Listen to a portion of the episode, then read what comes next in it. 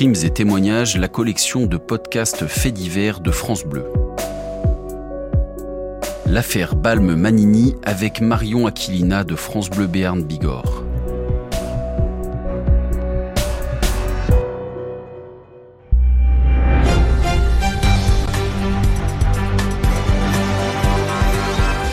En Midi-Pyrénées, beaucoup de questions autour du meurtre d'un homme la nuit dernière à Tarbes. Les premiers éléments de ce dossier avec Robin Doro et Régis Cotias. S'agit-il d'une exécution dans la rue du Corps Frampomiès à Tarbes? C'est ici, au numéro 47, qu'a été retrouvé hier soir le corps sans vie d'un homme de 58 ans, tué de deux balles dans la tête. Deux balles dans la tête d'un homme qui était dans son salon. Et à une heure où en plus il y a du passage dans le centre-ville de Tarbes. C'était 18h30 le 31 janvier 2018. Je m'appelle Marion Aquilina. Je suis journaliste à France Bleu Béarn Bigorre. À l'époque, je ne travaillais pas dans la région, mais j'ai couvert le procès aux assises quand l'affaire a été jugée. L'affaire Balme-Manini. Franchement, c'est pas une affaire qui a beaucoup marqué les esprits, comme l'affaire Grégory ou l'affaire Godard. Mais je me souviens que ça m'avait pas mal remué. Sans doute parce que ça touche aux douleurs qu'on a tous et qu'on enterre à nos doutes aussi sur euh, la parole des uns et des autres, et peut-être parce que ça parle des limites de la justice, à la fois pour réparer les victimes et pour punir les coupables. J'ai eu envie de rencontrer l'enquêteur qui a travaillé sur cette affaire, Didier Casabonne. C'est un jeune retraité, pas du tout un maigret avec un impair et un chapeau, plutôt le physique d'un marathonien d'une soixantaine d'années. Lui et son équipe ont bossé comme des dingues sur ce dossier. C'est pour ça qu'on s'est donné rendez-vous là où ça s'est passé, devant cette petite maison de ville, de plein pied. Elle est assez insignifiante. La seule chose, c'est qu'il n'y a qu'une seule fenêtre sur la façade, et c'est devant cette fenêtre, sur le trottoir, que le meurtrier aurait tiré. On est le 31 janvier, je suis chez moi, il est 21h23, quand le téléphone d'astreinte sonne, c'est jamais bon signe. Eh bien, on se dit, il faut y aller, mon gars. J'arrive. Ben, il fait nuit, hein, donc il y a peu de monde, c'est l'hiver, il y a peu de monde. Euh, le périmètre de sécurité est assuré par les collègues de la nuit, hein, du commissariat de Tarbes. Les collègues me présentent donc euh, la compagne euh, du défunt, Aurélie Forantaya. Elle m'explique qu'elle est rentrée de son travail d'employée de, de, femme de ménage. Qu'en arrivant, la porte était fermée, elle a sonné, personne n'a répondu, donc ce qui a eu elle s'est déplacée sur la fenêtre ouverte. Et là, dans la pénombre, elle enjambe la, fenêtre. Et elle s'aperçoit que Joël Balme est mort. Elle est sous le choc. C'est elle qui appelle les pompiers. La panique, dépêchez-vous. Ah, c'est horrible, venez vite, venez vite, rapidement, venez rapidement. Elle est paniquée. Dans ce cas-là, ce qu'il faut faire de suite, c'est entendre Annick Balm, la sœur du défunt, Aurélie Forantaya, et un jeune voisin qui euh, a entendu des détonations. Il a surtout vu une petite voiture de couleur sombre avec un passager et la voiture quitter rapidement les lieux après les faits. Maintenant, on sait qui est la victime. Cet homme tué chez lui s'appelle Joël Balm. Dans le quartier, personne ne comprend ce qui s'est passé, notamment cette voisine. Il y avait moins une dizaine de, de, de police, de, des hommes en blanc, les pompiers. Et alors ils m'ont dit, Madame, il n'y a rien à voir, rentrez, rentrez chez vous. Vous n'avez pas entendu de coup de feu? Comment? Vous n'avez pas entendu de coup de feu? Rien C'est bizarre, je suis un peu dur l'oreille. Hein. Non, non, rien. Je sais pas s'il avait une animosité avec quelqu'un ou quelque chose, mais en principe, il était calme. Il regardait la télé quand il était là. Elle, elle travaillait toute la journée. Pour moi, ils étaient très gentils. Je ne sais pas qu'est-ce qui s'est passé. Cet homme, Joël Balm, on commence à en apprendre un peu plus sur lui. Plutôt discret, genre monsieur tout le monde, et surtout les gens le décrivent comme un homme très sympa, blagueur, calme, un mec qui fait pas d'histoire. Rapidement, le procureur de la République explique qu'a priori, Joël Balm n'a rien à voir avec la délinquance locale. Donc on écarte la piste d'un règlement de compte dans un trafic de drogue, par exemple. Et il ajoute, on regarde dans toutes les directions. Et l'entourage, comme dans toutes les enquêtes, fait l'objet de vérifications. Bon, les jours passent, pas de tireur, pas de mobile non plus, mais petit à petit, le portrait de Joël Balm se dessine un peu plus, par touche. Sa passion, c'est la chasse. Donc les investigations se dirigent vers ça, les copains chasseurs.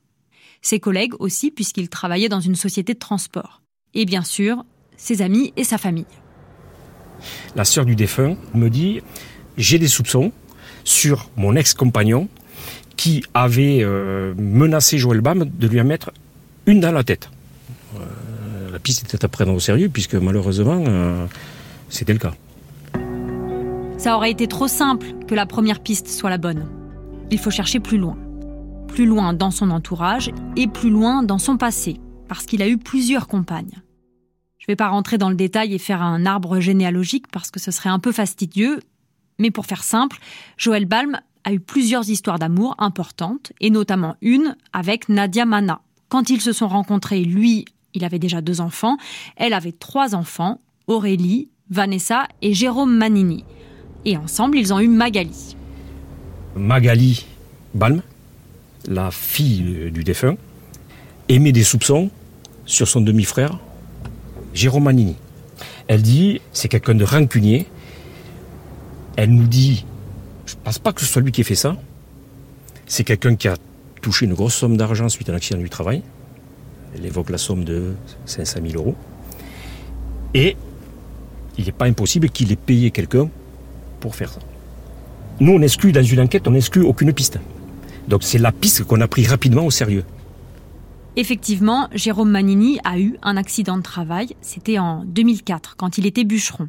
Un arbre lui est tombé dessus et depuis, il a perdu l'usage de son bras droit. Les enquêteurs gardent ça en tête. Et en même temps, ils trouvent un élément décisif qui pointe aussi du doigt cette partie-là de la famille.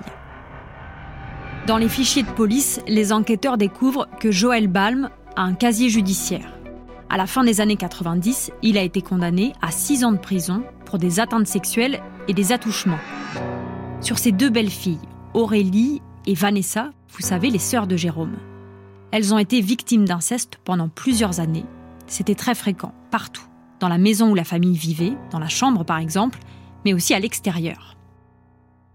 Aurélie, Vanessa, Jérôme, ils sont entendus après la mort de Joël Balm, même s'ils ne vivent pas à Tarbes. Vanessa, elle est à Montélimar. Elle a la trentaine, une jolie femme, apprêtée. Elle est encore très marquée par ce qu'elle a subi quand elle était petite. Ça avait été très dur, très lourd. D'ailleurs, elle n'a jamais revu son ancien beau-père depuis son procès. Elle est quand même convoquée, comme les autres, au commissariat pour répondre aux questions des policiers.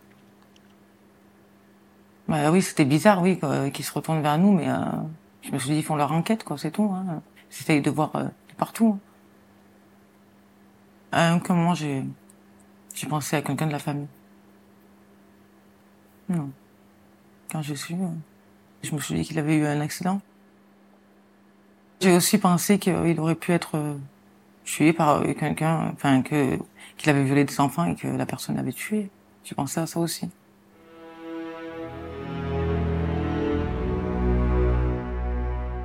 Vanessa est assez au clair avec elle-même et avec les enquêteurs. Elle raconte que oui, elle a souhaité la mort de Joël Balm, mais qu'elle n'aurait jamais pu être de nouveau face à lui. Elle est tellement soulagée de savoir que son agresseur est mort, qu'il est plus là, qu'un jour, elle poste un message sur Facebook. Ça paraît pas très malin, mais c'était sans doute sous le coup de l'émotion. Elle écrit Tout se paye. Fils de P, trois petits points. C'est ce qui devrait arriver à toutes ces pourritures de son genre.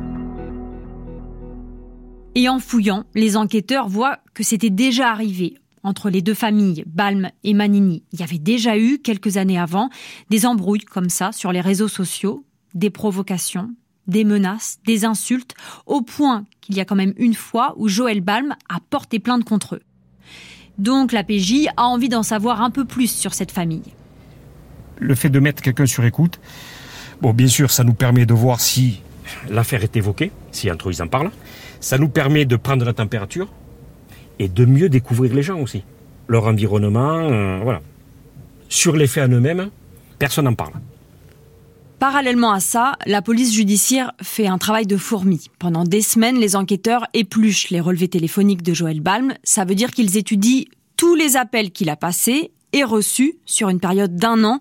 C'est un travail énorme, mais ça paye. Didier Casabonne remarque quelque chose. Et on s'aperçoit que Le 30 janvier à 13h01, on s'aperçoit qu'il est contacté par un numéro de portable, qui n'est pas identifié d'ailleurs auprès de l'opérateur. Et c'est la première fois que ce numéro contacte le portable de Joël Balm. Alors, c'est pas tellement ça qui est louche. C'est-à-dire que ce numéro de téléphone, lorsqu'on demande son parcours, sa géolocalisation, le 31 matin, il quitte la zone de Montélimar, il déclenche la région toulousaine, et on le voit, il arrive sur la région de Tarbes. On décide de contacter toutes les stations de service, nous exploitons dans la vidéosurveillance, et effectivement, arrivé à la station d'une petite voiture sombre, deux individus, un vêtu de noir qui va payer en caisse, et son passager qui présente un certain handicap, dont sur son bras droit. Bon, là on est au-delà des soupçons.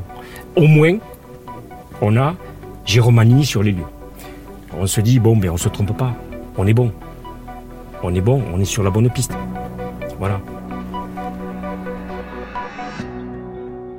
Ce Jérôme Manini, ça paraît quand même fou qu'il soit mêlé à ça. Déjà parce que lui aussi, tout le monde dit qu'il est très gentil, très généreux, mais surtout parce que lui, il s'entendait bien avec son beau-père quand sa mère vivait avec Joël Balm. Entre eux, il n'y a pas eu d'affaire d'attouchement de ce qu'on sait. Ils étaient très proches, presque comme un père et son fils. D'autant plus que le vrai père de Jérôme Manini, c'est un homme qui était alcoolique, violent, il a fait de la prison. Mais Jérôme Manini, lui, a plutôt bien avancé dans la vie malgré tout ça. Il a 36 ans, il vit à Montélimar dans une maison avec sa femme, leurs enfants. Il est au chômage depuis deux ans, mais c'est tout. Quand Jérôme Manini a été entendu par la police lors des premières auditions, il a expliqué qu'il bricolait chez lui. On sait maintenant que c'est faux. Et avec lui, il y a un autre homme, Adil Katouf, un copain d'enfance. Les enquêteurs sont remontés jusqu'à lui grâce à son téléphone portable qui a suivi le même trajet que le téléphone utilisé par Jérôme Manini et que la voiture qui a été vue sur l'autoroute. Et finalement, le 5 juin 2018, cinq mois après l'assassinat de Joël Balm, en bref, trois personnes ont été placées en garde à vue. Elles sont soupçonnées d'avoir participé à la fusillade qui avait causé en janvier dernier la mort de cet homme condamné dans une affaire d'attouchement sur mineur, une affaire de pédophilie. Didier Casabonne part avec ses collègues de la police judiciaire de Pau pour aller à Montélimar. Ils arrêtent Jérôme Manini, sa compagne Laura Caruez et son ami Adil Katouf. Pour l'instant, on n'a pas une idée très nette de ce que chacun a fait. On imagine qu'il y a peut-être un cerveau qui a échafaudé le plan et des exécutants, des complices. En tout cas, ils étaient très organisés. Aucun paiement en carte bancaire, tout en cash.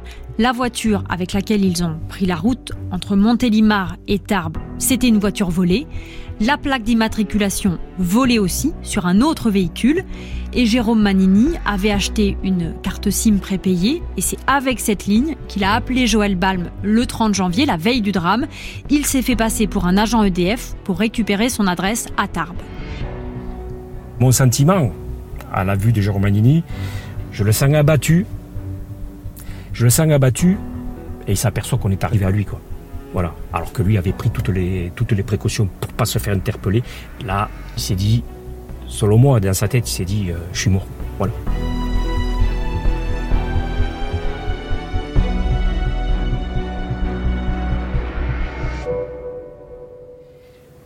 Bon, c'est un peu la panique quand même, parce qu'il il y a trois enfants sur place.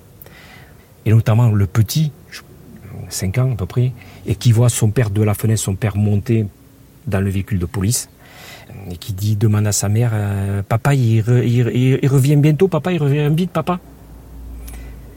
C'est, un peu dur parce que ce gamin-là, il est innocent, il ne sait pas ce qui s'est passé, et on sait très bien, nous, que normalement, son papa, il va pas rentrer de suite.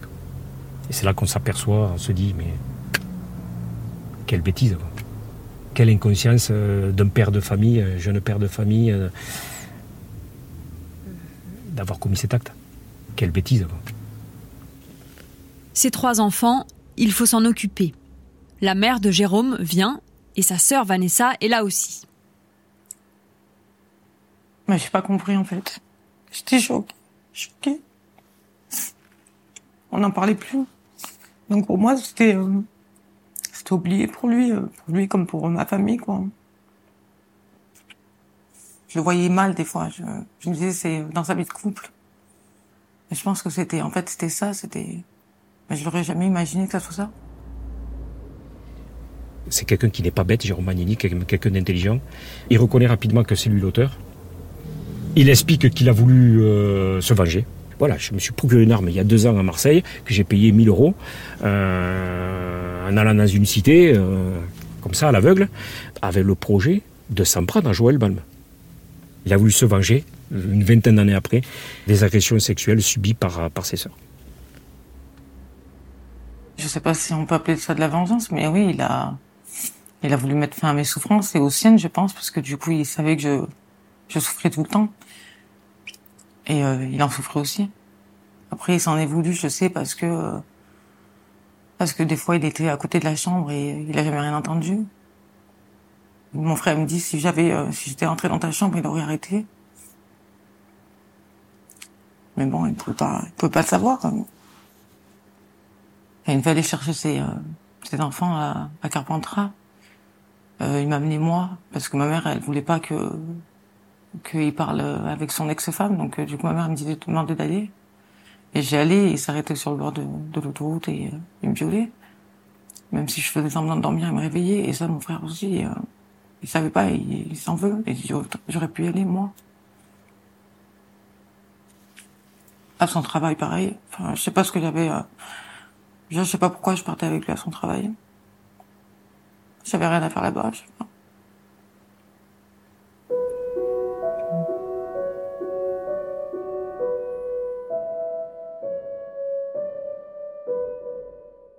Après les deux jours de garde à vue, Jérôme Manini et Adil Katouf sont poursuivis tous les deux pour assassinat. Et pour Laura Caruez, la compagne de Jérôme Manini, l'enquête établit qu'elle n'a pas participé à l'assassinat de Joël Balm. En tout cas, maintenant, on sait dans les grandes lignes ce qui s'est passé ce 31 janvier 2018. Jérôme nous explique qu'il sonne à la porte d'entrée, personne ne répond, et très rapidement, il y a la fenêtre du salon qui est juste à côté de la porte d'entrée qui s'ouvre. Et il reconnaît, il reconnaît formellement Joël Balm. Tu me reconnais? Il lui demande Tu me reconnais? Il nous explique qu'il a envie de discuter avec lui.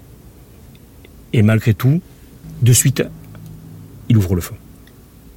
Il lui demande Tu me reconnais? Il ouvre, le feu. Et puis il prend sur lui. Il prend sur lui entièrement. Il dédouane complètement Adil Katouf. Je ne lui ai pas présenté ce projet criminel. C'était quelqu'un qui devait une dette et donc il lui a demandé de l'accompagner moyennant rémunération.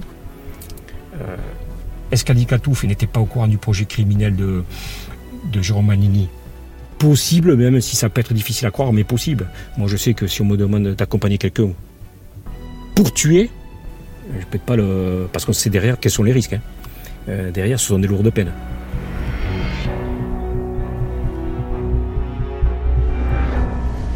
C'est le procès d'une vengeance familiale froide et calculée qui se déroule ici pendant cinq jours aux assises des Hautes-Pyrénées.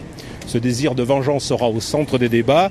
Comment une rancœur, une haine, même tenace, peut se transformer en un règlement de compte expéditif? On est en novembre 2021, quasiment quatre ans après les faits. Ce qui ressort au procès, c'est que même si Jérôme Manini est accusé d'assassinat, il est sans arrêt question de Joël Balm, condamné pour des atteintes sexuelles. Dans la salle, l'ambiance est très tendue entre les clans. D'un côté les Manini, de l'autre les Balm. Et moi, j'ai plus de père. Il est sali, il ressalit encore une fois de plus, alors que là, c'est pas lui qui a fait du mal à qui que ce soit, c'est euh, eux qui lui ont fait du mal, ils lui ont ôté la vie. Donc ce n'est pas, je comprends pas qu'on refasse le procès à mon père. Tous les jours, euh, ben, c'est mon père qui est sali, c'est pas les assassins. Pourtant, la présidente de la cour d'assises révèle que encore quelques heures avant de mourir, Joël Balm était sur des sites internet pédopornographiques. Il faisait des recherches assez sordides de sexe avec des petites filles. À la fin du procès, Adil Katouf, le complice, est acquitté et Jérôme Manini est condamné à une peine de 16 ans de prison.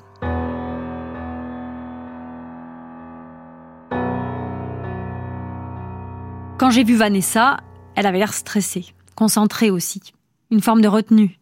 Vanessa, elle est finalement au cœur de tous ces silences, toutes ces violences accumulées, et qui sont pas forcément guéries.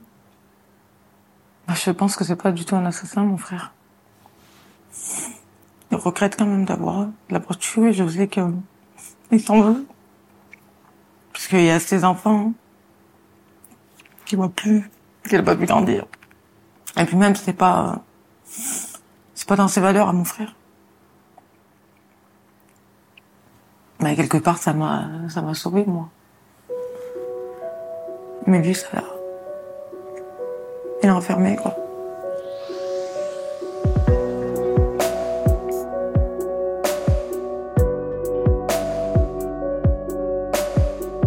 C'était l'affaire Balme-Manini. Reportage Marion Aquilina, prise de son et mixage Marthe Moreau. À suivre, l'affaire du bébé dans le coffre. Quand un garagiste inspecte le véhicule de cette femme, il découvre avec stupeur un bébé presque mort à l'arrière de la voiture. Continuez à écouter ce podcast sur francebleu.fr et l'application Radio France.